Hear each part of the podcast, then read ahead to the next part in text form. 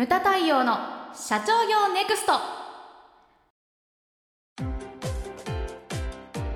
皆さんこんにちは。ムタ太陽の社長業ネクスト。番組ナビゲーターの奥脇彩です。太陽さんよろしくお願いします。はいよろしくお願いします。太陽さん今回はですね、はい、ご質問をいただきました。ありがとうございます。ありがとうございます。えっと今回は、はい、事業承継予定の後継者の方であの現在専務を務めていらっしゃる方からのご質問なんですけど、はい、結構長い思いの丈が。行ってみようか。行ってみます、えー、つい最近社内でトラブルが2度続けておきました。はい2度2度強調しました、はい、食品加工業なので人の口に直接入るものを扱っています。商品に問題があれば大事になりますので何かあれば報告連絡相談はいの一番にするように徹底しています、はい、いえ徹底していたつもりでした消費者からの商品に対しての問題を2度受けてしまいました。3ヶ月の間に2度です。しかも1件目は問題が発生したのを知っていたのに社員が報告を怠り問題が大きくなり対応に大変な思いをしました。なので口を酸っぱくして悪いことほど早く報告しろと言ったのにという感じです。結構きついですね。はい。で考えてみれば会議の場であれ何であれ私の意見に対して反対意見などが出たことがありません。これは社内がイエスマンばかりになってしまっているということなんでしょうか。私に対して意見を言いにくい環境になってしまっているのでしょうか。反省をしています。どうすれば社員から勇気を出して悪い報告であったり耳の痛い話であったり勇気を出して言ってくれる環境になるのでしょうか。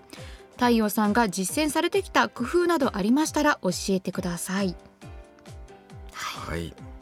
しみじみと、はい、でも食というのは大切ですからね。うんね、あの重大事故に起こりかねないので。はい、でえーと、何ポイントかね、あのー、まあ、聞いててあったんですけれども、はい、まずですねうん報告義務違反、はい、報告を怠り、うん、えー、と問題が大きくなってしまったということですよね。はい、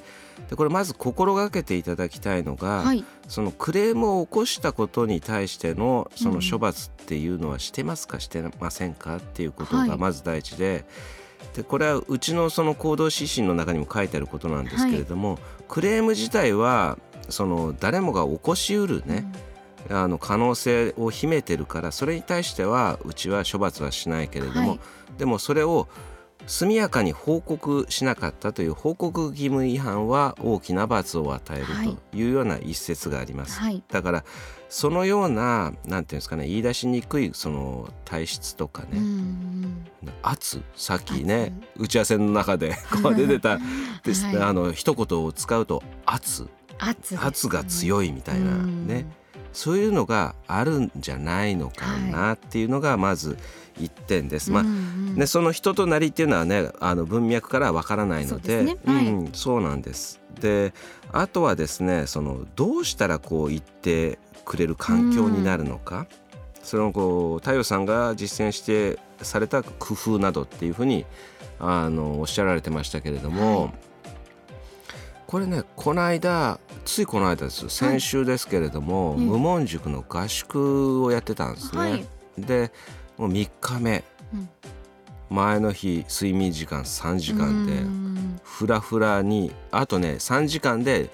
2泊3日の合宿が終わるっていうところだったんですけど、はい、そのお昼を食べてたんですね。うんうん、で椿山荘でこうふらふら会場から歩いてって、はい、でみんなでそのお蕎麦屋さん椿山荘の中の、はい、で食べてたんですけれどもその4人4人ずつのテーブルでね、はい、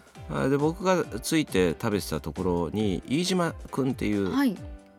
あのまあ経営者いまして、えー、で質問されたんですね。うん、なんと。その午前中午前中の鳥の講義が僕だったんです。はい、でそれであのそそれで終わりなんですよね、うんうんうん、午後は3時間会長の方あ2時間だ、はい、2時間会長から話があって全てのまとめでちゃんちゃん終了っていう最終回だったんです。はい、で午前中私がその最後の鳥をこう話してであの最後にちょっと熱い話をしたわけですよね。うん、でまあねみんなでこう歩いてきてで座ったらその飯島君からですね、はい、あの太陽さんと、うん、あの質問がありますって言って、うん、何ですかって言って言ったら、はい、そのねほら成田さんの話。ねあを、まあ、ちょっとしたわけですけど、はい、まあ聞いてる人にはねまあ分からないかもしれないけれども成田さんっていう人な、まあ、成田成田という社員ですね、はい、があのアルバイトからうちで働いてて、はい、それであのある時まあ海外視察にいて、うん、で海外視察でちょっと問題があったんですよね。で帰ってきた時にそのうちの今の会長の一言を聞いて自分がね、あの就職するんだったらこの会社しかありえないっていう思いで入って、今事務局長までなってるわけです。でその話をしたんですね。そしたら成田さんの話はあの分かります。でも、私がその疑問に思ってるのは、はい、協会さんの社員さん若い人たちも含めて教会愛がすごいっていう。それは一体どこから来るもんなんですかっていう質問を受けたんです。そんなのわからないから、うん、なんだろうねって言ってちょっとそばをこう23口すすって なんだろうって言ってちょっと話は違う方向に行ったんだけれども他の人たちね、はいはい、でちょっと自分なりに考えててああと思ったのが、これねあやちゃん知らない話だと思うんだけれども、はい、17年ぐらい前かな、うち、でゴルバチョフを呼んだ時にね、はいはい。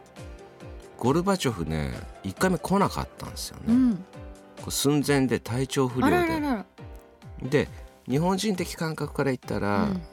うん、まあ来てねちょっと体調悪いからって言っても誰も文句は言わないと思うんだけども、ね、花から飛行機に乗ってなかったっていうのが判明したわけですよ。で後から連絡来て、はい、体調悪くて行けないということがあってそれで2回目に来てもらったのかな。はい、でその時にあの熊谷担当だった熊谷は、はいどうしようと思った時にうちの会長からこう言われたそうなんですよ。うん、だ第一声がね、はい、くまちゃん体調は大丈夫かって言われたらしいんですよ。えー、どうすんだとかじゃなくて、体調は大丈夫かって言われたらしいんですよね。それがだから熊谷の心に刺さったらしいんですよね。でそれは熊谷はあちこちで自分のそのボスを説明するときにその逸話を言うわけですよ。それはだから僕はそのどっかで聞いたんですよね、はい、そのどっかで熊谷が話した時に本人の前で聞いたんですけども、はい、やはりその中で自分の中で物差しがやっぱ変わったのかななのか、ついこの間こういう話があったんですよね。はい、でこれは去年の話ですよ。うん、でうちでホームページを変えててね、でとあるまあえー、通信販売の大手の会社のホームページを扱ってる会社に頼んで、はい、うちのホームページを一新しようっていう話になりました、うん、で時間とお金ものすごいかかったわけですよ、うん。うん、ホームページだから数千万クラスですよ。で、ね、それがね半分支払い方って言ったら最初に半額出来上がって半額じゃないですか、でえーと、出来上がって払ったんですけれども、はい、その時にやはり追加のね、うん、これ追加してほしいこれ追加してほしいってあるじゃないですか。はい、そで、ね、それはだからこんな大きなプロジェクトうちも初めてだったんで、はい、あの使用書っていうのが曖昧だったわけですよ最初のね。なるほど。でここはまで入ってる入ってないで揉めてね、はい、で向こうにしてみたらあの完成後の納あの納金もあると、はい、入金もあると、ね。でこれから先はねだから追加注文になりますって言ってそれが倍ぐらいの金額、えー、全てをやったらね、はい、でどこまでやるのか何なのかと言って、はい、で担当者それから各部署の担当者、はい、で含めて揉めたことがあったんですよね。ある社員なんかはいやこれ太陽さん裁判に持ってけばうち勝ちますよ、みたいなね、はい、話も出てきの、でもホームページっていうのは一回出来上がったら終わりじゃなくてメンテメンテってずっと長く付き合っていくわけじゃないですか。はい、でそこの会社にずっとね続いていかなきゃいけない。うん、でじゃあ他の B 社っていう会社にってできないんですよ。ブラックボックスがあるからね。ね。はい、でそれでこうどうしますかって言った時に、うん、そのね後からまあ担当者2人と会議室で3人で話した時に、はい、でどうしましょうかって言った時に一言やめちまえと。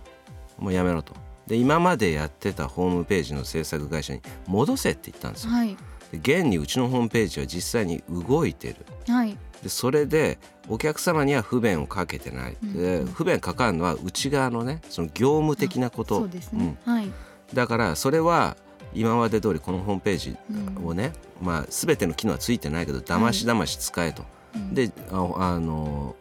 戻した会社のホームページが出来上がるまで使えばいいじゃないかって言って、うんうん、まああの全てはねドブに捨てたことにはならないけれども、はい、まあある程度の損があるけれどもこれ以上ねその A っていう会社と付き合っててもお前たちねうつ病になるぞと。精神的に病むだけだから、はい、で訴えるななんだってしてもね一向に解決しない話だから問題が長引くだけなんでもうもうゼロにしろとい。うふうに判断をしたわけですよね。はい、それはだから自分のそのどこかにそういったね熊谷の話とかだから残ってたりとかだから自分の物差しっていうのがどこで変わるのかとかね。すごいこう質問をされてすごい考えたんですけれどもでその2人もねそこから、まあ、仕事に対するスタンスっていうのはものすごい態度が変わったと思うし。うん、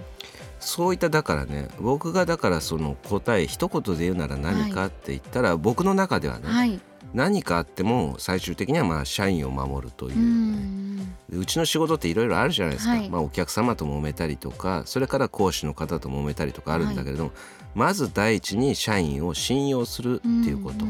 でそれがねだから大前提としてちゃんとその100%間違いない報告をしてもらった上での判断ですけれどもね。そね。そもそも論としてそこが違ったらジャッジを間違えちゃうんで,、